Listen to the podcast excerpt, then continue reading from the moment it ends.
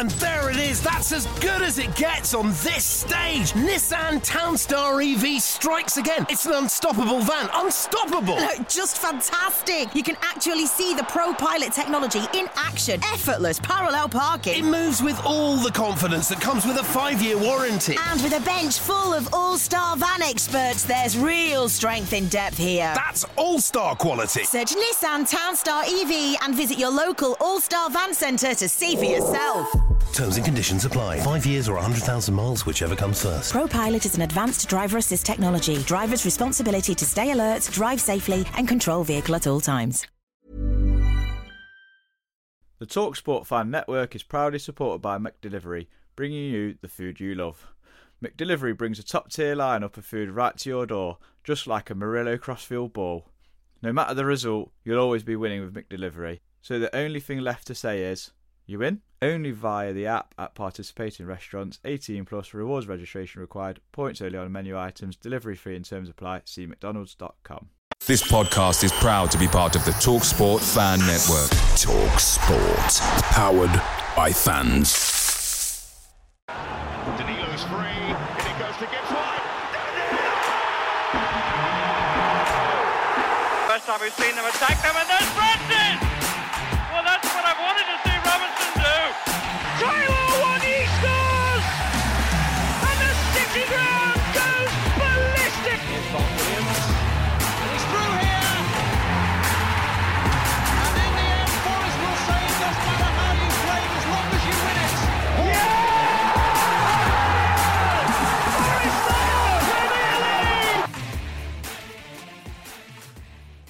Hello and welcome to the latest edition of Red Side of Trent, where we come to you shortly after Nottingham Forest's abysmal, abject, appalling 5-0 defeat away at Fulham in the Premier League, which, even saying those words out loud, is quite staggering, really.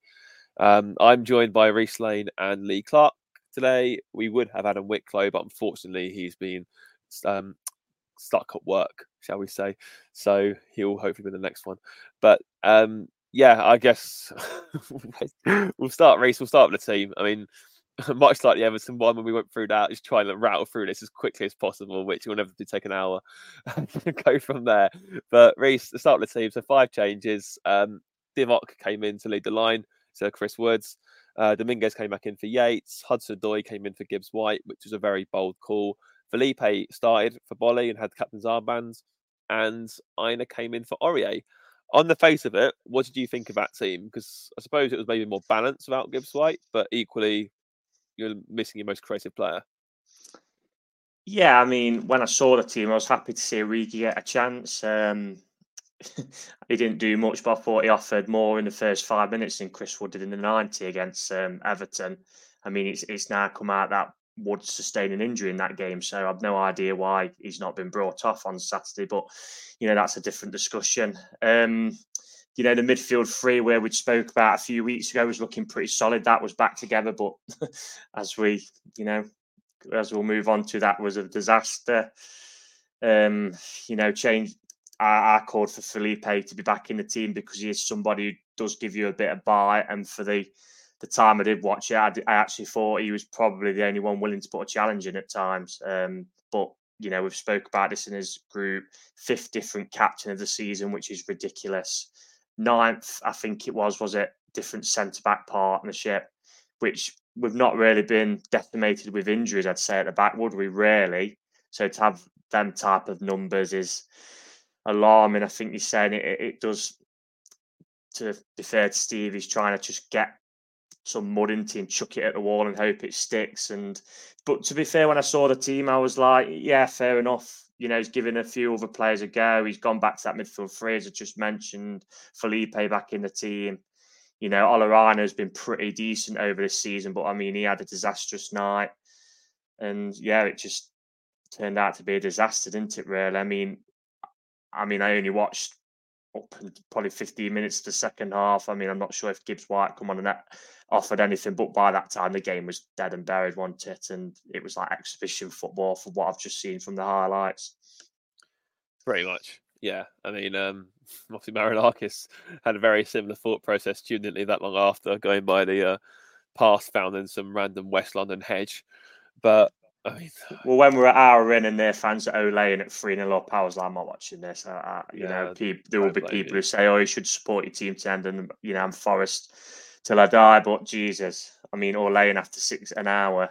I was just like, this is just painful to watch. And to be honest, I thought, shall I stick Man U, Chelsea, and shall I stick Villa, City? And I thought, you know what, I've had enough of football. So I just basically moped myself to bed and sat and followed the score, and obviously seen the 4th and 5th going. So, yeah, not a good night, was it? It was not a good night at all. But Lee, it actually started off all right. I mean, this what makes this all the more confuddling, really, that, that we... brand new word for you there, that we conceded 5 goals, because the first half an hour was actually all right. Like, Forest looked steady. They were switching the ball from side to side well. They were keeping the ball well. They went with quite a high line. We forced Fulham back into their half quite a lot. The only thing was we didn't really have a lack of penetration as such. We weren't we could bar the odd Murillo ball. There wasn't really anything that sort of suggested we're going to get through. But it was a massive improvement on Saturday up until Sangaré loses the ball because he has no one to pass to. And then Felipe dives in, which he didn't need to do. And then it's just, I'll let you take away the first goal, because that was just a catalogue of errors from so many departments.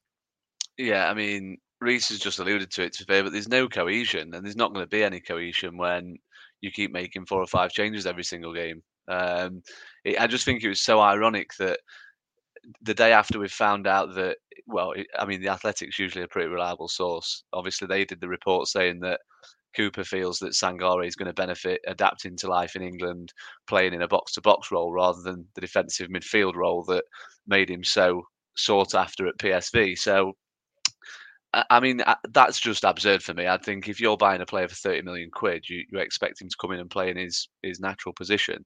And I think what was really telling yesterday was that the one game that he chooses to drop Gibbs-White, if Gibbs-White had been on the pitch there, he'd have been showing for that ball. That's not me sticking up at all costs for Sangaré. It was still it needs clipping somewhere. It doesn't need passing along the floor straight to a midfielder who can turn defence into attack pretty quickly. But we're not going to have players who understand if you've got a Gibbs-White on the pitch there, he'll understand that Sangaré is perhaps not quite as comfortable with the ball at feet in that area of the pitch. You look at the West Ham game, as soon as Sangaré got it, Gibbs-White had gone. He knew that he wanted to get rid of it pretty quickly, and he'd gone. And that created our first goal. Again, I'll bang the drum all day long on this podcast for Gibbs-White starting. I think anyone who thinks the notion of Gibbs-White being benched is going to benefit this football team is frankly deluded. I'm not saying that you get the usual comments, don't you? Oh, he came on and we still did nothing. We're 2-0 down. The game's gone. The fans are singing their hearts out for Cooper because they think it's going to be the last time that they get to do it. But I don't know. There's not going to be any patterns. And one of the tweets that I did really like last night when I was watching the game was, there's no pattern to our play. There's no cohesion. There's no players don't know who's doing what. And when you're making 4 or 5 changes every single game, that's not going to be. You look at our promotion-winning team. I know it seems a common thing for Forest fans to do at the minute, doesn't it? And I don't want to become too stuck in the past with it. But you look at the cohesion in that team. Even if a player came in, even if a Surridge had to come in to replace Davies, they knew their roles and they knew what their teammates would be doing. When you're making 4 or 5 changes every game in this league, you're just going to get caught out. It's going to be so disjointed, and I think that showed last night. I think the first goal was just an absolute disaster. It's just so easy. I mean, when do we ever get a goal given to us that easy? I don't know. I just feel like it's got to the point where Charity FC's rolled into town every single game, and we have to really work our knackers off. I hope knackers isn't swearing. Really work our knackers off to, score a goal at the minute. It's just, it's so, so frustrating. And the one thing that I thought we were going to do after the first half an hour was actually sit in and make it difficult for them. There was a pass from Robinson that went straight out for a goal kick, and there was lots of moans and groans. That Fulham fans don't make much noise at the best of times, but on the TV it certainly came through that they weren't particularly happy. And then within 3 or 4 minutes, we've gifted them the first goal. Of course, 3 or 4 minutes later, there's another goal, because that's what Forest do in the Prem. So just really, really frustrating. I'll leave it at that for now because I don't want it to turn into a bit of a rant. No, it is frustrating. I think what makes it worse is that, like, as you obviously just ended on then, even despite the fact we went a goal down, I was like, you know what, we're still in this game. It's a bit of a sucker punch that, but you know, because I felt that at that point in time, we had just about it's a fairly even game, but I felt that we were growing in intensity quite a bit. You know, we had the ball more often than not than they did. They hit us on one counter and scored effectively at that moment in time. But Reece, as soon as that goal went in, it was just like, all right, seven men, mate, if that. Like the space Fulham were finding, it was just a joke. And literally, Murillo, probably in an attempt to try and get us up the pitch because there was no one else trying to do it. Much like at Liverpool, runs forward, gets caught in the ball, and it's just like, you know, the parting of the Red Sea pretty much for a second goal. Yeah, I mean, Andres Pereira is literally calling for it in acres of space for probably a good 3 to 5 seconds before it's actually passed to him. And by that time, he's kind of, is it by Felipe? He's like poked it by. And it is a decent finish from Jimenez because they're very easy to sky because it had just bobbled a tiny bit. So he could have easily smashed that over, but he's put it right into the roof of the net. And I think it was saying on the Amazon comms, this is a guy who scored 1 in 36, I think it is. Well, he's got 2 against us last night, including one where he's back-heeled it into the net. I mean, that just summed it up, didn't it, really? And, I mean, I've just watched the highlights, again, for me sins, because we've got to do this podcast. But, you know, the lack of, when a goal goes in, the lack of anybody saying anything from our team, everyone just turns around and it's heads down. And there's no accountability. There's no passion from anybody. Like, look, lads, what's going on here? And I just look at them and it just look... They just look, on the last 2 games, a divided dressing room for me. I mean, we said, had a laugh and a joke, didn't we, before we started the podcast, where we didn't think they could play any worse than they did on Saturday. Well, they definitely did last night. I mean, I didn't think they could, but they've achieved that, to be fair to them. It was just heads down, chins in the chest, wasn't it? And it just looks confidence, morale, just looks on the floor. And it was no surprise to me, to be fair, that we completely capitulated again. I mean, I feel for you, Christian. I know some others who went last night. I generally feel for the fans that travel because you're talking where, you know, like the level of refunding type of stuff, aren't you? Because it was that bad. You know, London's a horrible place to get in and around of. So to do it on a Tuesday night and what was it, probably 2,500. In the freezing cold coming up to Christmas to be served up that. Yeah, it was disgraceful, to be honest. Yeah, it was very bad. I mean, like I said to you before we started recording, I've been watching Forest since 1999. So obviously, you know, been through the mill and Finn and more Finn, and obviously League One and Championship. That's as bad as I can remember us ever playing. Like I was there when we lost 3-0 at Gillingham. I was there when we lost 3-2 at Walsall. I remember losing 3-0 at home at Plymouth with Megson. The season we got relegated from the Championship. Dexter Blackstock scoring.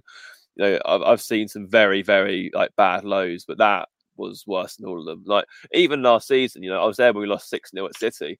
But then you could sort of, that was more down to naivety, or you know, it wasn't for a lack of trying or anything like that.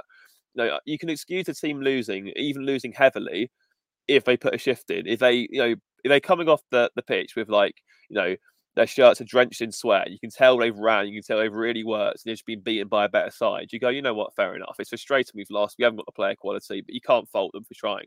You couldn't even do that yesterday. Like it was, but I don't think I've ever seen it before where a team just completely just shut off playing just after the slightest inconvenience. It's, you know, appallingly weak mentality. And what makes it worse, Lee, is that, you know, I don't know if the Amazon cameras picked this up, but at half time, Sangaré and Mangala had to be pulled away from each other.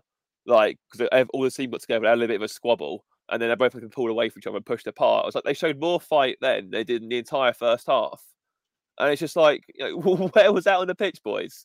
And then, lo and behold, Sangaré and Domínguez get subbed off at half time. Gibbs-White finally comes on, as does Yates.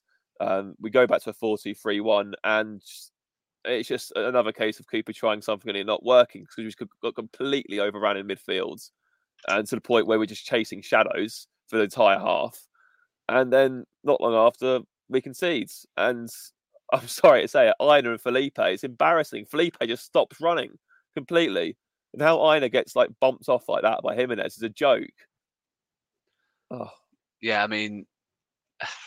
Aina's done a lot of good since he come, hasn't he? But I think I think defensively, that's why we got him for free. I mean, it's a bit of a conundrum at fullback because, I mean, Aurier didn't look particularly good on Saturday, did he? He's not looked particularly good all season. He's gone completely full circle, to be honest, from last season.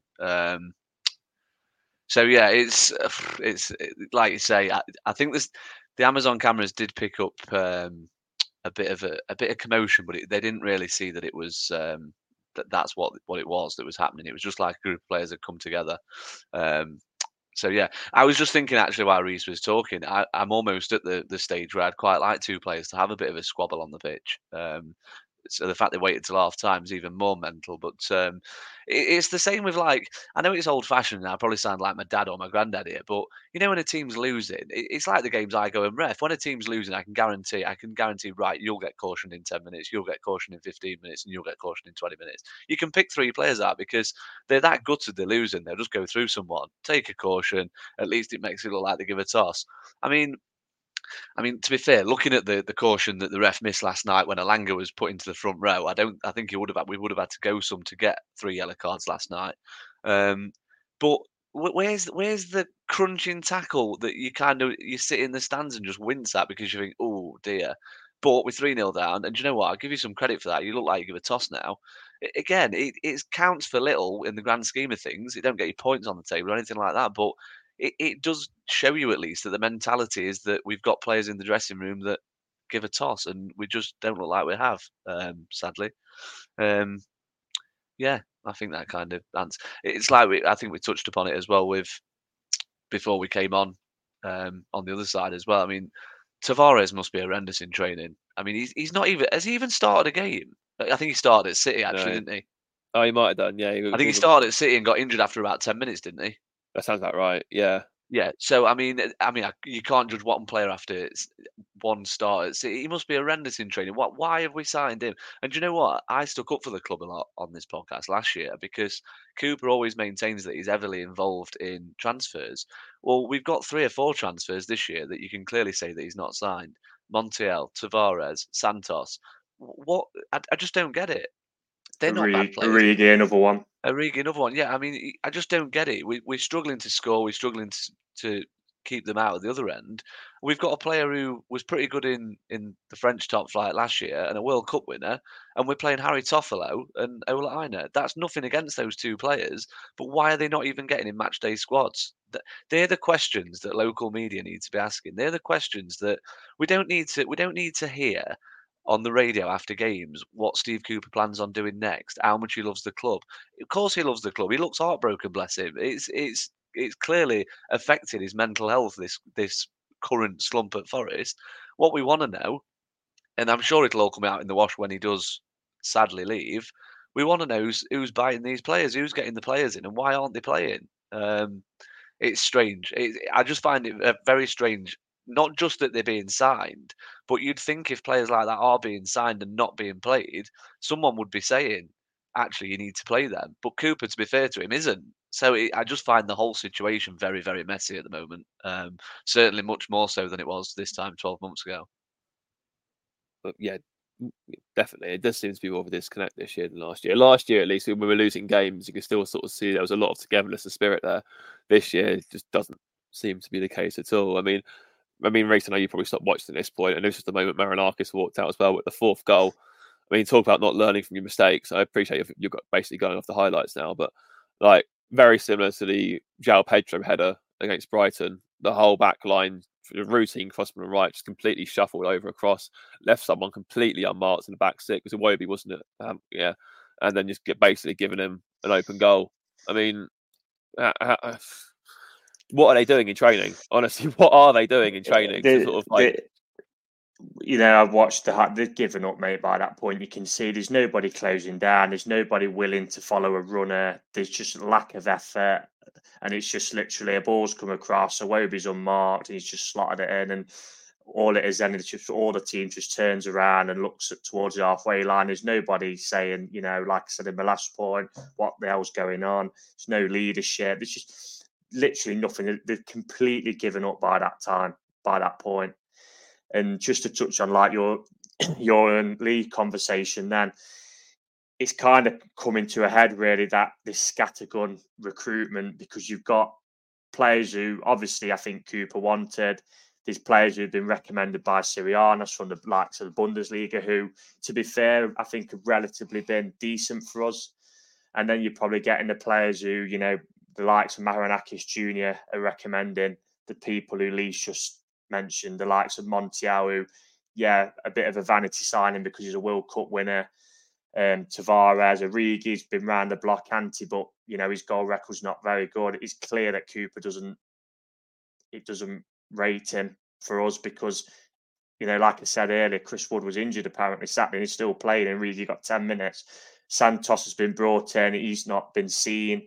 And these players, I'm just having a look for them, or they've kind of been given the odd few minutes here and there. Then they've drifted to the bench. And when then the likes of Santos, Montiel, Tavares are completely out of the squad.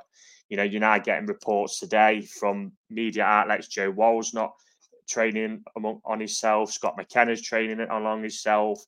And last season, you kind of felt Cooper kept it all together because there was that kind of core from the Championship.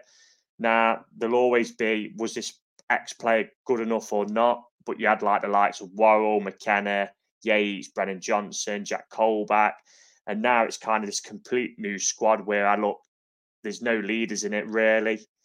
And it just looks completely divided to me. And, you know, it just looked like a team of strangers, didn't it, last night? Like they'd never played together with one another. And yeah, I mean, to be honest, if I was going to be completely honest, and I will be honest on this podcast, if the turnaround wasn't so sure, I think we'd be looking for a new manager now. I think he's 100%.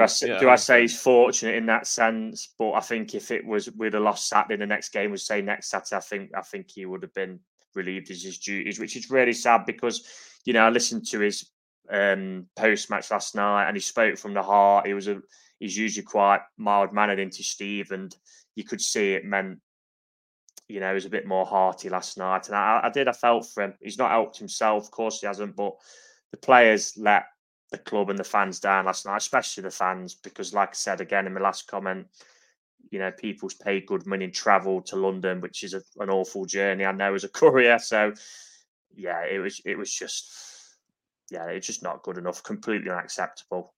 Just to touch on that point, just before we move on, I actually think that probably suggests. I know there's a certain section of supporters that like to use anything and everything to beat the ownership of the club with, but I actually think that this little situation and the fact that we've gone on another winless run that's stretched over a double-figure amount of games since we got to the Premier League, the ownership are desperate for this to work with Steve Cooper, I think, and I think they're absolutely convinced that by sacking him, they are going to take a massive risk. And I do think that in that sense, I'll probably get a pelt for this, but I actually do think in that sense, they've got the best interests of the football club and it being a Premier League one in their heart, because otherwise, like we said, they'd have done it by now and just appointed any old Tom, Dick or Harry, wouldn't they?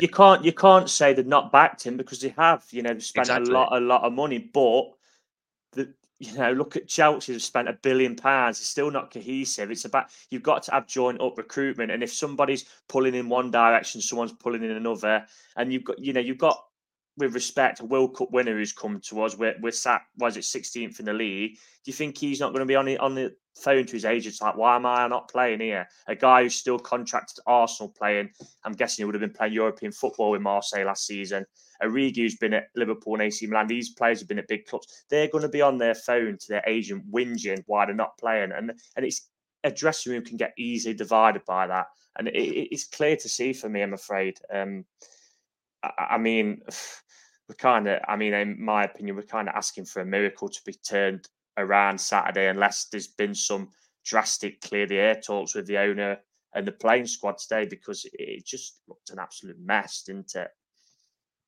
Yeah, totally disaster. I mean, if we talk about like dressing room fractions, for example, I mean, look at what's come out today. I mean, we'll cover it in more depth recently. You know, it's obviously, for those unaware, the Daily Mail and Telegraph have released, or the Daily Mail first, said that Joe Worrall and Scott McKenna have been banished from training That was the terminology, banished. And then John Percy followed up saying Worrall's been training with him for 3 weeks.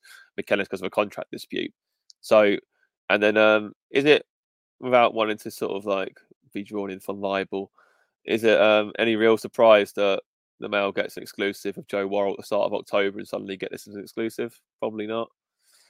You know, but that's your club captain. And he's leaking that. Let's say, obviously, we don't know if he has. It's all hypothetical, of course. But that's your club captain. If he's doing that, then like I say, of course the dressing room's gone. Players speak to agents, and that leaks stuff to the media. That's football. You know, it's not ideal. And it, like you just said, Chris, it comes on the back of a terrible loss. It's now been, if that report is to be believed, Worrall's been away from the team for 3 weeks, but it gets leaked when basically the manager's on the verge of getting sacked after a horrendous loss. You know, I find that strange as well, that he's still the club captain, yet he's training on his own apparently for 3 weeks. Surely he should be stripped of the captaincy then, if that's the case. But basically, you know, who do you put as captain? Because I don't see anyone suitable for the role, to be honest. It is very Roy Keane mentality to go back to Lee's. You know. Just smash somebody just to make me feel bad. That's what kind of it needed to be like. But I don't know, mate, honestly. I think going back to the game, the lack of leadership was perhaps highlighted indefinitely Lee for the fifth goal, where Ryan Yates, vice captain, who ironically took the Iron Bands off Felipe at half time, which I found very weird. Like, surely if you start the game as captain and the vice comes on, you know, that seemed very strange to me. I think Felipe had probably given it him back, I can imagine, to be honest. Yeah, maybe. I do get you. But it is just weird, though, isn't it? Like, you know, this is someone who's been, like, you know, won Spanish League title, Champions League, a final, etc. And then, there you go, mate. Come on. The school of Simeone, I'm not going to swear, but the B word.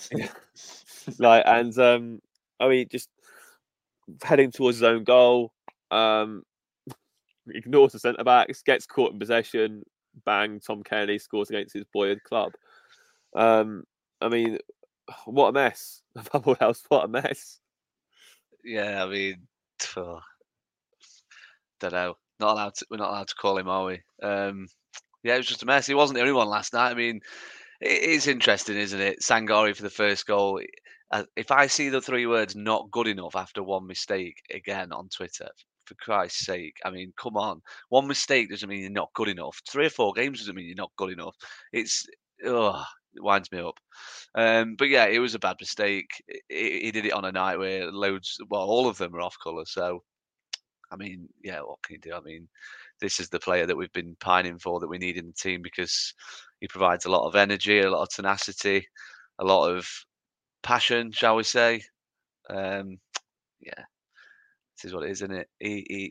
I still maintain that he doesn't offer a great deal of technical ability, and I think last night showed that really. But again, don't just say I'm bashing Yates again, because I'm not. They were all bad last night. It's obviously the opposite of credit where it's due, criticism where it's due. We don't just have to criticise the overseas signings that cost a lot of money. Ultimately, at the end of the day, Worrall and McKenna aren't playing because they've been deemed not good enough. With McKenna, it does sound a little bit of an exceptional circumstance because of his contract, but I think there is a reason why Worrall isn't playing, and it's probably because Cooper's sick of him making mistakes. I think being a good player at a certain level and not being good enough for the Premier League can both be factually correct, and I think a lot of our fans don't understand that. And that's, I think, where Worrall... I love Scott McKenna. I think Scott McKenna... From the first moment that Scott McKenna's come in, I just thought he'd be my sort of centre-half. And like I say, I won't have a bad word said about him, to be honest. But for whatever reason, it seems that lots of fans see Joe Worrall and Scott McKenna in a different light. And to me, when you're judging them as centre-backs at this level, they're both in the same bracket. Good footballers, show a lot of heart, but not quite good enough for this level. And I don't think there's anything wrong with saying that.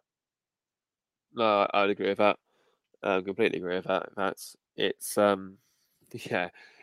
must admit, somebody over... I get, obviously, when you lose 5-0, naturally, the reaction isn't going to be pleasant. But some of the things I've been seeing about the players, it turns out, like, the whole squad's are diabolical, you know, Champions League winners are useless, and this, that, and the other. It's like, come on, like, I get you're angry after a bad game, but some of the stuff I've seen... It's like we've said before, there's no middle ground without fans, is there? No. One mistake, and it's they're not good enough. Like I say, if I see the three words "not good enough," I know I'm aware that I keep saying it now, even though I'm sick of saying it. But it's just ridiculous. Like a couple of mistakes. Oh, he's not good enough. Come on, like that's just social media, isn't it? It is. To be fair, and it comes from the mainstream media. Like I remember probably half a dozen games ago they were talking on TalkSport. Could Tottenham win the league? And then I think the last three on the bounce, and it was like, oh, can they make top four now? They're talking about Villa as title contenders today. They're talking about Man City because they're not winning four games. They asked the question, to Darren Bent, do you still think City will finish in the top four? Like, come on. We know, and I'm going off on a tangent here, but we know like City are relentless come end of the season. It's still a long way to go. And that's why I'm not bothered with social media at the minute, to be honest, because when we're in this period of negativity, it's just, people just seem to go a bit OTT, don't they? But you can't blame them last night because, the performance was a joke, to be honest. Yeah, but obviously what made it worse for some, was once the full-time whistle blew, like you said, having been enduring Fulham fans olaying passing after an hour. All 10 of them. Yeah, all 10 of them. Forest fans singing, we've got the ball, we've lost the ball, we've had a shot, one shot on target, which came in the 80th minute. Some of the stuff I saw and heard last night was, you had fans arguing amongst each other about Sangaré and everyone else. You had a bloke with a Billy Davis unfinished business scarf. It was just, you see some sights of following the Reds, don't you? But, the thing, I think the main talking point was straight after the game. You've got Niakhaté trying to get players over. Danilo's halfway down the tunnel. You've got Gibbs-White talking to Kearney and having a laugh with him. Aina talking to Wobie and having a laugh with him. Mangala having a laugh with Castagne. I'm going to get Belgian teammates and swapping shirts with him, wearing a Fulham shirt when he comes over. You've got Murillo talking to Willian. Like, lads, we just lost 5-0. Like, do that in the tunnel. We don't need to see that. Get over, Cooper's right to get him over there, and I think it says a lot that even despite the fact he was completely shafted by those players, he still held his hands up, Cooper. He still took responsibility, and that says a lot about the manner of the man. Compare that to Roy Hodgson last night, who came out after Palace lost 2-0 at home to Bournemouth and said that our fans are spoilt, and we are very lucky to have someone like that in the dugout.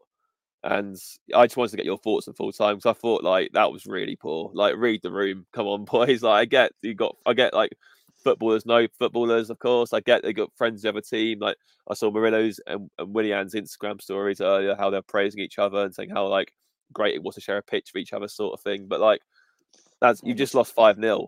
Get over there, make your case, and go. Yeah, one of my friends put that Vlachođimos had liked the post of. Us beat 5-0 on the official Twitter and stuff. And like you say, Christian, read the room, because when you're in this period of negativity, and we know what social media is like nowadays, everything gets picked up on, and any little aspect of negativity gets picked up on. You tell us, mate, you was the man on the ground for the bingo card. You say Niakhaté was getting the players to come over, was he? He was, yeah. Niakhaté was he was screaming at Danilo. And then obviously you had Cooper trying to get some of the others on the pitch. Niakhaté was those the sheep herder dogs that run round and get everyone sheep together. Dogs, yeah, sheep dogs, yeah. Obviously, I can tell I'm much more of a cat person myself.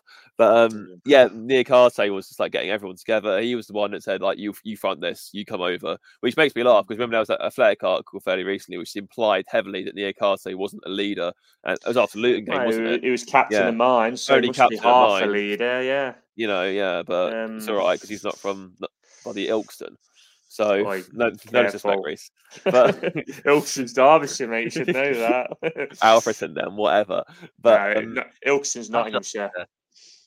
But, it's ridiculous. But he was the only one that, had the guts to say, you get over here, you face them, you face the music. We don't deserve, we deserve everything we get here.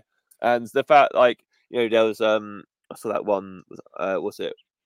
Amongst obviously everyone was clapping for Cooper, really, not the team, but they deserved much more vitriol than that. That was the opposite of Stoke away last under Hughton, where every player was abused off the pitch. Hughton was booed down the tunnel, and we lost by a similar performance but a greater scoreline, and yet They're still singing keeper's name. I know it's a goodbye in a sense, but... I mean, no one likes to be abused, so I get it, because you're not going to want to stand there and take abuse, are you? But when you're in the professional game as they are and they get a lot of money, if it's criticism of the performance, which was a joke last night, you know, I don't agree with personal criticism, but if it's criticism of the performance, sometimes in life, you've got to take stuff on the chin. And, you know, it's just how the game is nowadays, into all footballers and boxers as well, because, I mean, to me, boxing, all they want is praise. And when you give them a little bit of criticism, it's, you know, all hell breaks loose. And, you know, but... You know, they had to take it on the chin last night because, as we've said, we keep repeating ourselves, the performance was abject, and to use your words, Christian. And, to see him, like, going down, I mean, for you to see him back going down a tunnel must have pissed you off even more, to be honest. And there it is. That's as good as it gets on this stage. Nissan Townstar EV strikes again. It's an unstoppable van. Unstoppable! Look, just fantastic. You can actually see the ProPilot technology in action. Effortless parallel parking. It moves with all the confidence that comes with a 5-year warranty. And with a bench full of all-star van experts, there's real strength in depth here. That's all-star quality. Search Nissan Townstar EV and visit your local all-star van centre to see for yourself. Terms and conditions apply. 5 years or 100,000 miles, whichever comes first. ProPilot is an advanced driver assist technology. Driver's responsibility to stay alert, drive safely, and control vehicle at all times. Away days are great, but there's nothing quite like playing at home. The same goes for McDonald's. Maximise your home advantage with McDelivery. You in? Order now on McDonald's app at participating restaurants. 18+, serving times, delivery fee and terms apply. See mcdonalds.com. Yeah, it's just like, you know, just face the music. Like Cooper did that. I mean, that shows it. You know, I'll give the bloke his due. At least it shows it's easy because they were chanting his name, but I'm sure there would have been people in that away. And last night, would probably want him gone. No, probably, yeah. Might have been saying under his breath, telling him where to go. But, you know what I mean? At least he's had the balls to front up to it and also front up with the media. I mean, so many managers would chuck the players under the bus, and it would be easy to do that after last night, but he didn't. He took it on the chin, didn't he? And yeah, like I said, this is a lot about the man on the man, personally. Yeah, even despite being like mugged off by players who just decided to stop playing after half an hour, then it's like office workers, don't they? When I say this as an office worker myself, like as soon as it hits 5 o'clock, like, that's me done. Bye. Yeah. That was basically the Forest players last night, except they still had an hour to go. It's a sad undoing, mate. You know, we've all us four on this pod, as have thousands of others, have gone through the brilliant times with Steve, and he's given us so much. And you're kind of seeing it all unraveling and the undoing with, you know, a selection of players who don't seem to give a toss about the club. It's very sad watching it. And, you know, he's got another reprieve for Saturday, but I just don't see anything different personally. I mean, I've got everything crossed and wrong, but the positive is we've only got a day or two now to wait, haven't we, before we kind of find out. But yeah, it kind of looks like it's going to be a sad ending. It's a real shame. I just think all the stuff at the end there, I just think it's a sad indictment of modern day football, sadly. I mean, I'm not going to bash them too much for that sort of stuff. I've got a feeling that I look at Mangala, for example. He seems like a decent bloke. He's still relatively young. I don't think he didn't think in his mind that he was doing anything particularly malicious by coming over in the Fulham shirt. He's probably whipped it straight over his head. Again, I don't want to defend the undefensible. It's a bit of poor practice, isn't it? I mean, you'd like to think that, let's say if Worrall was in the dressing room, for example, I'd like to think that he'd get in there and say, "Come on, what are you doing? Don't do that in future." And he'd have been like, "All right, I didn't realise the severity of what I've done." I always think in England we're a little bit more touchy with that sort of stuff, aren't we? Because we're very stuck in his tradition. If you think about an away game where he's used to in Stuttgart, for example, they don't really have that many away fans. Germany might be a bad example, actually, because I think some games do have more away fans than others. Travel really well. Yeah, so I mean, but if they've come from like the Spanish leagues and that, where the away fans aren't quite as, you know, as forthcoming, maybe, again, I might be trying to defend the indefensible, but I don't think he meant any malice in it. I just think it was a little bit poor form, really. And hopefully he won't do that again. But yeah, it's just all the laughing and joking and that. Again, they just don't think they're doing anything wrong, do they? I've said it before that footballers, with the greatest of respect, they play football because they were really good at football. They're not always the most intelligent bunch of people. they're not always taught that sort of stuff. They'll be taught a lot of media trained stuff in terms of what to say when a microphone's shoved under the nose, but they won't be taught how to act when they've just been beat 5-0, and they'll just think having a laugh and a joke with someone they used to play with or they grew up with playing street football with or something, they'll just think it's just, oh, the game's done now. Like I say, a sad indictment of modern day practices, I suppose. Yeah, I wouldn't agree with that. I think it was more naive, I think, rather than malicious. I think I go as far as I think, like I said, like those players wouldn't have done that intentionally, knowing it would get a rise out of certain supporters. I think it's just, oh, I didn't think much about that. Sorry, but which is ridiculous in itself, really. I mean, I'd expect anyone to be pretty intelligent enough to know that's going to rub people up the wrong way, but clearly people aren't. It's just the way it is, like Lee said. But anyway, that's enough of the game for the time being. Anyway, obviously we look at Kufa, who is, as you touched upon, somehow still in the job. I get, like we said, it's possibly very short turnarounds, and it certainly seems as if Lopetegui and Glasner are the two names in the frame, if you like. Obviously, this could all change if Forest go and beat Wolves 3-0 on Saturday. But I mean, which could be quite a turn up, wouldn't it? But I mean, what was it? I mean, I was fully expecting to go home and see corner flag club statement on my phone. Were you surprised he's still in a job for the press conference today, or you think because of the time? Yeah. Probably because of the time, like I've said. I think if it would have been a Saturday to Saturday, I think you need a glass of water, maybe. If it had been Saturday to Saturday, I think it would have been.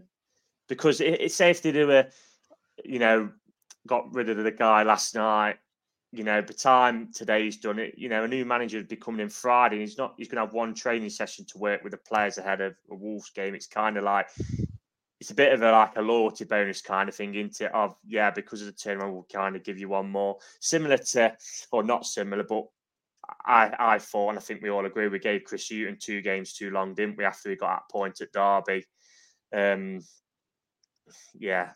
I mean, I generally can't see it, as I've said, but we'll have to see, won't we? I mean, it's going to be, I'd imagine it'll probably be another team where it's chuck some mud at a wall and hope it sticks. I mean, is a draw going to be good enough to save his job? I mean, that's 2 points from 9 against 3 teams who are around us. I don't know what the parameters are. It'd be 1 point, wouldn't it? We lost to Everton. Of course, 1 point from 9. Sorry, for some reason I thought we drew against Everton. 1 point from 9. I mean, that's not acceptable, is it? And then you're playing Spurs at home, who we know have done really well this season. And then, to be fair, the game after that's Bournemouth at home, people will look at that. Oh, yeah, we probably should win that one. Bournemouth have really picked up. Have they won 4 in the last 5? Maybe 4 in 6. So, there's no easy games, is there, at this level?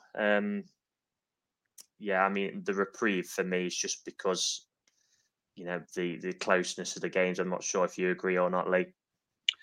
Yeah, it's one of the factors. I think that it got back late last night. Obviously, they'll know that the press is scheduled. Causes the owner all sorts of grief if he's got to turn up and explain what's going off, doesn't it? Not only that, but like I've already said, it just says... To me, it would have been the perfect... Because if you think about it now, it looks like the end is nigh for Cooper. But the new manager's going to be looking at our first 4 or 5 fixtures and thinking, I'm not sure I fancy that. I could be, in the mire before I've even got going here. Whereas if he'd have done it... Let's say they'd done it after the Everton game. All of a sudden then, if someone's lined up, they're going to look at it and think, Fulham away and Wolves away. Yeah, they're away, but they're 2 games that I think we can probably get something from. First 2 games. And then after that, we've got 2 of the next 3 at home. Yeah, one's against Tottenham, but no, they're both at home, aren't they? It's just 2 in the next 2. We've got back-to-back, haven't we? So, yeah, I think it was... It's a strange one, but I just think it adds substance to my claim that I think Marinakis is desperate for Steve Cooper to work. I think the problem now is that he's got to quickly find someone who he thinks can come in and hit the ground running because... it's going to be it reminds me of when Friedman replaced Pearce a little bit. Whoever comes in is going to be up against it from the off because, well, he's going to replace a man who's ended our 23-year wait to get back to the Premier League. And not only that, but for what he's kind of, the happiness he's brought to people, back to people's lives and to the city. And he's completely invested into everything to do with Nottingham Forest as a football club. He's not just been a good manager, he's been a good person as well. So that's going to be tough to replace. So I think Marinakis does know that. And I think, yeah, the short turnaround time and just making sure that he gets the right appointment is now going to make it drag out a little bit longer. No, I agree with that. I think that's one of the reasons why I wanted to stay to the very end yesterday, just because of, like, obviously that was basically like saying goodbye. Like you touched on earlier, it's probably the last. Well, I thought it was anyway. It was probably the last time we'll probably get a chance to. Obviously, Saturday will now be that like fast. What you assume, barring a miracle, anyway, will probably be the final time that we get to sort of, you know, serenade him, because, like you said, the bloke's on so much for us.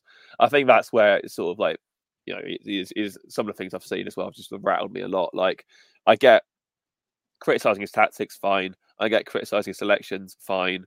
You know, criticising how we are in game, fine, because we were very passive yesterday and, you know, extremely static. Like we touched upon, we seem to have no real attacking identity without Taiwo. We don't really know what to be doing with the ball. We get the ball into nice-ish areas and we sort of give it to Murillo and hope he can clip it to Alanga and hope he can do something. It's very, very predictable watching Forest at the moment in time. But despite all of that, like, you can criticise all those things, and that's fair game. But I think what's starting to annoy me is, like, you know, people who are starting to, like, be personal with their attacks on Cooper and that sort of stuff. It's like, have some respect. Like, this man's done so much for his football club. He's done so much for the city. He's done so much for the community. Like, wind it in. Have some respect. You know, like, yeah, like Sharks. Yeah. That's what I said on Sunday one time. I mean, Sharks, mm-hmm. like, yeah, get him out, or has he gone? Yeah, and yeah, you know, fair enough. You can want to change a manager, and I get it. I said this on the pod on Sunday. But, you know, show the guy some respect. At least he deserves that. Now, I seen there was a comment to our pod of, you know, we was discussing. Someone said, like, we was adding fuel to the flames, but, you know, we've got to talk about it, because it's clearly on the agenda. Into let's have it right. I don't want to talk about him going, and I'm hoping, you know, we're already talking about replacement and kind of contradicting ourselves here, but we're saying this on the basis of what we're kind of seeing on the pitch and what we think is going to happen on Saturday. God, I'd love again, as I said again on Sunday, I'd love to come on this pod Sunday after we beaten Wolves and thinking, well, at least it's all gone away for at least a week, you know, and we can kind of focus on back-to-back home games then. You know, Friday night under the lights, the atmosphere would be up, wouldn't it, if we were to get a win? And then you never know in football, but yeah, it's just the writing just seems on the wall, unfortunately. Yeah, very much so, which is a great shame. But we'll see. Strange things happen in football, so we'll see. Fingers crossed. Anyway, let's get on to some Slept On It thoughts. Red side of the Trent. Slept On It thoughts. Right, so Deck Parsons says, I love Cooper, but get him gone and get Lopetegui in, or however you say or spell it. We have a good squad, but no direction, and it's hard to watch. Thoroughly deserve that 5-0 loss today. Yummy Bear says, sadly, the 5 changes seemed like the last act for Desperate Man, hoping something clicked. We just set up the same way we did versus Everton, with no real pattern of play, and it showed. Thank you, Cooper, for the best years I've had. I've known supporting Forest, but the time has come. Mark Jackson, we're not where we should be. We're where we are because some of the players have decided to down tools. We know how good Cooper is. Some of them clearly don't agree. That's disgrace. What a sad end to a great manager's time with us. Emma Hennis just said, I'm heartbroken. Tom says, the players are absolute disgrace. Tonight is on them. Sangaré and Domínguez never returned to the bench after being hooked. Cooper hasn't helped himself in some matters, but what he had last season, despite being outclassed, mostly was heart and desire. That isn't there. Thank you, Steve. Emma says, gutless performance. Fans a credit. Mangala standing there clapping the Fulham fans in the Fulham shirt is disgraceful. My heart genuinely aches. Nothing more to say. Sam says, I don't blame Cooper for that loss at all. While his tactics and selection have been questionable at times, I didn't think he did much wrong. Realistically, what is he supposed to do when the players put no effort in and just forget the most basic things like staying tight to your man? Honestly, reckon he could have done a better job than Aina at right back if he subbed himself on. Sammy Slack said, absolutely shocking performance. The players should hang their heads in shame. If that's Cooper's last game and he got a good send-off from the incredible away support. Thanks for everything, Steve. Great pod, by the way, lads. Keep it up. Thank you very much, Sammy. Premier League Elliot says, only thing good about that game was the UA fans stayed right until the end of a 5-0 defeat to chant Reece. Sorry, can't see your keeper's name, not Reece. Don't blame Reece for coming off Twitter for a bit, as he's always a pleasure to talk to. Keep up the good work, gentlemen. Ben says, slept on it. Cannot get my head around the players representing our club at full time, laughing the opposition after being hammered 5-0. It bloody hurts. No pride, no passion. Stuart Clarkson says, Scooper arrived, dragged us by the collar, made us proud to be Forest fans again, helped us hold our heads up high. He captured our hearts and we captured his. Whatever happens, whenever he departs, there'll always be a special bonds. I have to wear my Forest Christmas jumper tomorrow. Of course, it's Christmas jumper day, isn't it? Yeah, unlucky Stuart. Michael Wright says, I don't get why Gibbs-White was benched rather than given a number 10 role. Confused by recent selections. He doesn't seem to have a regular captain and can't lift his team. I love what Cooper has done, but any other manager would be chased out of town for recent results. There's no room for sentiment. Grant Fellows says, all but a couple of those players threw Cooper under the bus. Shameful effort when the manager needed them to step up. First 20 was looking okay, then gifted 2 quick goals and totally gave up. I fear that's the final nail on Cooper's time here. Manager merry-go-round incoming. And Carl Booth, last but no means least, gutless performance from the players, needs to dig deep and fight for the club, and they just let down the manager and the fans massively. If the big man pulls the trigger, that's an awful final game for Cooper. It's not what he deserves at all. Thankfully, it does seem he has one more in the bank at least, and hopefully more to come. But we'll soon see. Obviously, that depends very much on what happens at Wolverhampton. I'm not going to go into player performances because much like Adam did the same. Yeah, there's only so much time. I say how everyone's got a 2 out of 10. Yeah. Well, there is one thing I would like to pick up on, and Lee, I'm sure you'll have an opinion on this one. Odysseus Vlachođimos. So I think that most of the goals we conceded, in fact, all of the goals we conceded, it wouldn't matter what keeper was in for the net, really, just because the chances we're giving away. Like, I mean, take the 4th goal, for example. You've left a Iwobi completely unmarked at the far post. And he's got, you know, they switched it very quickly, so he's got an open net. But a lot of fans are getting annoyed because it reminds me very much of Dean Henderson last season when we were conceding lots and lots of goals and people were saying, oh, it's the keeper. They weren't really looking at the quality of the goal itself.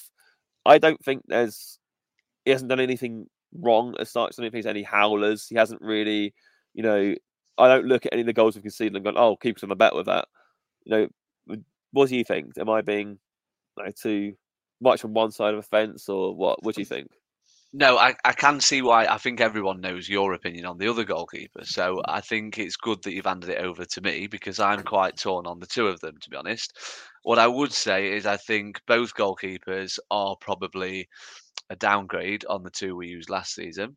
I don't think that's unfair to say that from what we've seen of both of our current goalkeepers in a Forest shirt, should I say. But that said, we did manage to get a 4-time Champions League winner on loan and someone who earns $200,000 a week. You know, I mean, come on. You're not going to get quality like that every transfer window. I agree with you. I don't think a lot of the goals he's conceded are is doing. I mean, look at the West Ham game. I mean, he made that ridiculous save. And then we've defended like a not senior league team again from set pieces and conceded. I mean, I go back to a point I made on this podcast. It might have been last season. It might have been earlier this season. I genuinely think we have a... And this isn't just supporters. I tell you what winds me up in modern day football. This is one of my bugbears, when they don't have a goalkeeper on the panel. So you'll get Gary Neville and Roy Keane and Micah Richards sat there going, yeah, he should save that. And then on TalkSport, they'll have Shay Given or something and he'll say, oh, no, it's a great goal. You've got to have, it's same with the refereeing aspect. You've got to have someone who's been in that environment to know what the person in question's going through. And I think a goalkeeper is such a specialist position. And some people just... Every goal we concede, there'll be someone that says, think the keeper should have done better. I don't know if that's just a Forest thing. I don't spend loads of time looking on other clubs' timeline. But I just get the impression that, certainly in the world of social media, there's lots of people who will say, no matter how it's scored, what part of the net it goes in, should have done better. There'll be someone somewhere that will somehow find a reasoning for Vlachođimos saving Jimenez's first one last night, where he's got no chance. So, yeah, I do tend to agree with what you've just said. I think it's a bit of a conundrum for him because obviously last season when Henderson was conceding a lot of goals, we had Hennessy in reserve, who was very much viewed as a number 2 goalkeeper, whereas now we've got a goalkeeper who I know what you say, Christian. He's not played a lot of first-team football, and he has spent his career as a pro, usually as the number two. But he will have signed for us wanting to be the number one, and he's had a little taste of being a number one. So it's a difficult one because naturally any manager will look at the goals they concede in.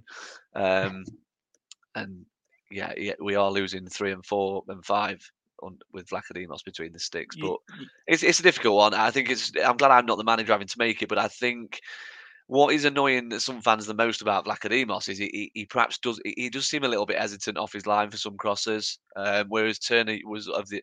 I always got the impression with Turner he'd try and get there even if he had to punch it away.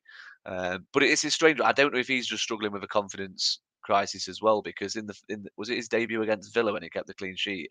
He came for a couple in that game and looked pretty assured. So you don't have a CV like Vlachođimos and not be a good goalkeeper. But again, some of our fans have watched him play for 5 games and he's not good enough.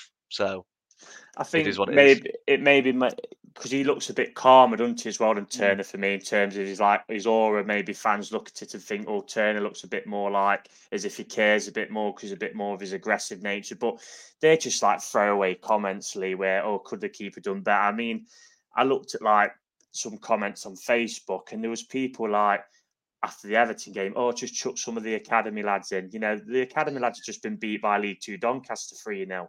Or there was one guy, there must be a good striker in the academy. There must be. Well, I went to watch the academy lads at Doncaster the other night, and with respect to him, you know, Julian Larson didn't get a kick.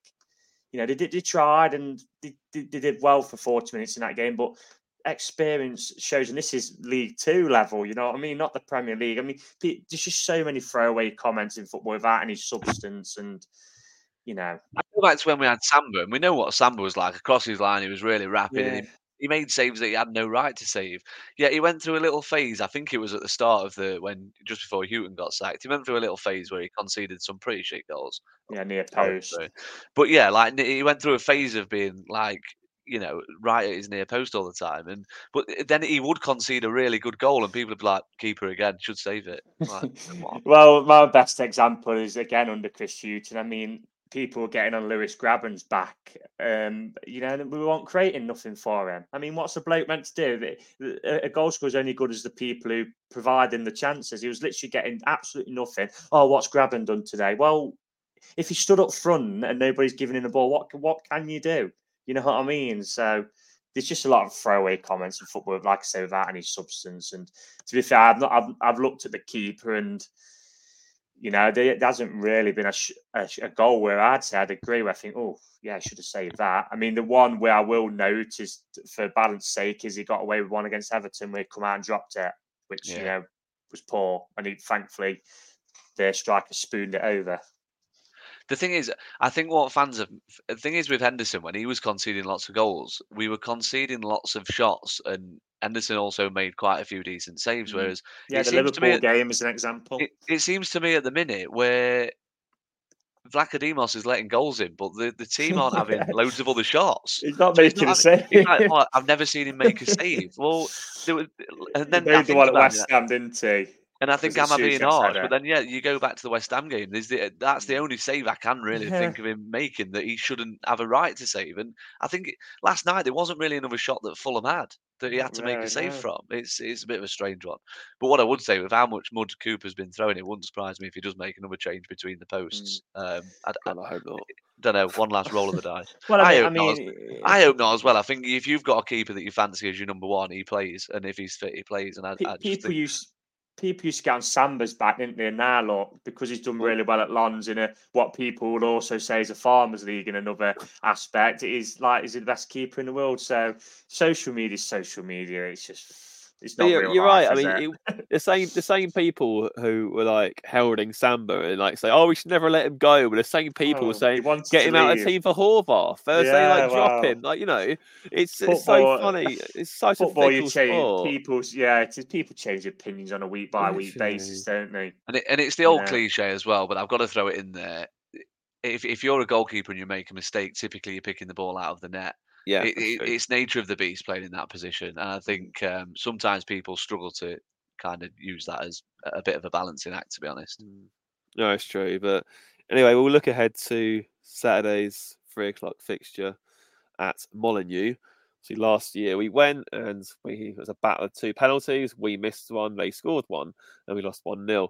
That was a pretty dismal day at Molineux. So hopefully this one doesn't get much worse. Although let's hope they don't put the social media post up this year. What was it? Can you remember playtime. Yeah, that's it. Dennis with the Wolf Cubs wanted it. Jesus Christ. You know, whoever ran that, honestly. Yeah, I think someone got sacked for that. Can you imagine it? Put that up again. Let's go for it. Oh, dearie me. But anyway, Wolves at home. Wolves away, sorry, Molineux. Reece, what do you think? Do we have any chance? Well, as you said earlier, Christian football does throw up, you know, funny things into. I mean, I generally thought it was going to kind of throw up of Lopetegui going back to Wolves as our manager, and it would have been written in the stars, wouldn't it? That he'd have gone back there with a won and Gibbs-White, they got the winner. I mean, that would have rattled the Black Country, the gold from the Black Country, wouldn't it? But of course, we've got a chance. I mean, if we play how we did in the last two games, then no, we've got no chance, because I've watched Wolves a few times this season and I'll give them credit where they do. I think they're a decent outfit. I think the manager was he was a rookie last season, still is a rookie really, but he did a really good job at Bournemouth, kept them up when, let's be honest, no one thought he would. And then he probably, you'd have to say maybe harshly got given the bullet, and then he's basic Wolves have took a chance on him because they're pretty much skint, aren't they, really, is the real reason. And he's done a good job. You know, every time I watch them, they look really a decent team to watch.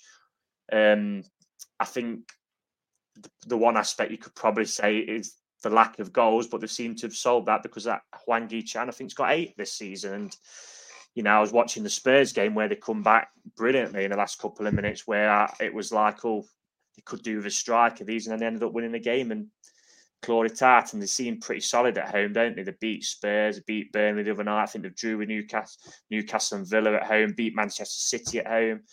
So it's going to be a real, real tough game, especially with how we're playing. And, you know, I went to last season's game away. That was an absolute tedious game. I mean, it was decided by the one bit of quality of a player on the pitch that day, Ruben Neves, who was the best player on the park. I mean, I said after the Everton game, I didn't think we could play any worse at Fulham, and we did. I mean, surely we can't play any worse than we did last night, because you'd be going close towards double figures, to be honest, if we did. I do think they'll get a little bit of a response, but if we do go behind, which I think we will do, I fear we'll just huff and puff, and I think Wolves will kind of keep us at arm's length, as they did, according to the media, against Burnley the other night, held them off. So it's going to have to be 2-0 to Wolves for me, I'm afraid. Because if I went with my heart, I'd be lying. Because, yeah, if I'm a betting man, I'd be lumping on Wolves Saturday, I'm afraid. Well, I'm a betting man. It's very difficult to sort of disagree with that, really. Lee, about you? Do you think maybe we rotate the pack again? Do you think maybe it goes back to a 5? Do you think, you know, effectively it's, you know, obviously I know he's spoken about how he doesn't want to see it this way because it's not helpful, but it's effectively a 90-minute shootout for his job as such. Do you think he might do something to try and keep it tighter, or? Oh, I don't know. I don't know. It's dead easy, isn't it, to say, I hope he goes out swinging. But if we do that in the Premier League, I think we'll probably just get picked off. I just don't know who you'd play if we played 5 at the back, because you want your wing-backs getting involved, and I just don't see us having, I don't know. The two who have been isolated, really. I suppose. With the two, wouldn't they? Yeah, I guess they would, but they're not going. They're not going to come in, are they, and play. Well, I suppose you don't. You wouldn't think so, would you? No. I don't know. I tend to agree with Rory, so I don't think I wouldn't be telling the truth if I thought we could go and win.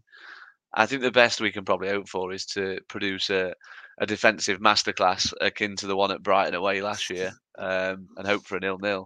I don't know. I've just got a sneaky feeling we are going to score at some point. I don't know. I'll go for a 2-1. I don't really want to say which way, because it wouldn't surprise me with how football is for us to go and get a reaction. What I would say is we're going to have to play a hell of a lot better than we did yesterday.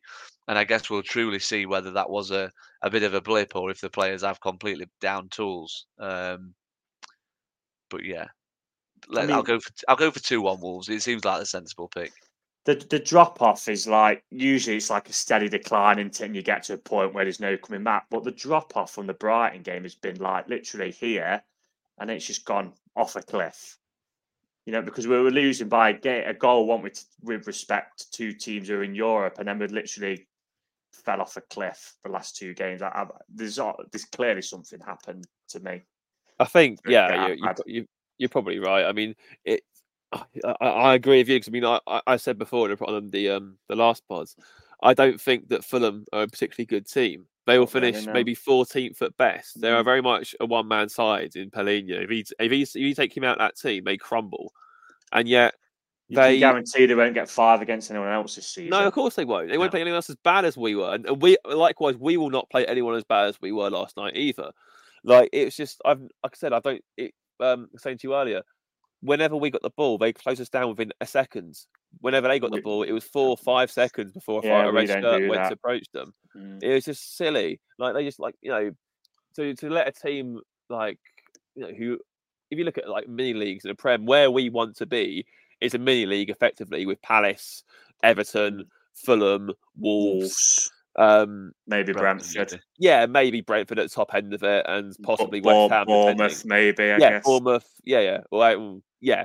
And you want to be in that, you are sort of being at the top part of that mini league. And really, any loss to those teams is going to be more damaging than others. So to lose 5-0 to one of those teams is really, really bad. So, yeah, something is. I'm not sure if you can remember this, Christian, but it was in the first half. I think we'd just gone 1-0 down. But Kelvin Bassey had it at the back for them. And he was stood there for probably a good 10 seconds, stood there with the ball, looking. And then we was like looking at each other, and Origi was like, "Oh, I'll go and close him down." Then I was just like, "Jesus, yeah, it wasn't good. Really, you've got to press at this level. You know, that's why Everton got a lot of joy on Saturday. They pressed, they put the forces into giving the ball away. Yeah, you've got to. We don't press enough, unfortunately.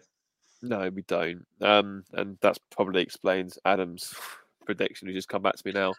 3-0 Wolves, according to Adam. So no room for sentiment at all of him. Just bite the bullet and go. Come on, Christian, predict us to win, and we'll end it on a positive note. Come on, you can do it. I thought Lee was going to do it for us all, because there'll be people watching and listening to this like, look at these miserable bees. Look. Well, I did say 2-1, but I don't know which way. I mean, I did say Wolves in the end, though. I can't put my hand up and say I think we'll win, because I'd just be lying. It's going to take another massive turnaround, but we'll see. I'm concerned because Wolves, barring some truly borderline corrupt VAR calls, would probably be a top 10 sides. They've been really good under O'Neill, and I thought they'd really struggle. Top 4. Yeah, probably. Yeah. Is it 7 points VAR's cost them? I think it's something like that. Yeah. Obviously they were robbed at United. They were robbed at Fulham. They'll get all 12 penalties back this Saturday.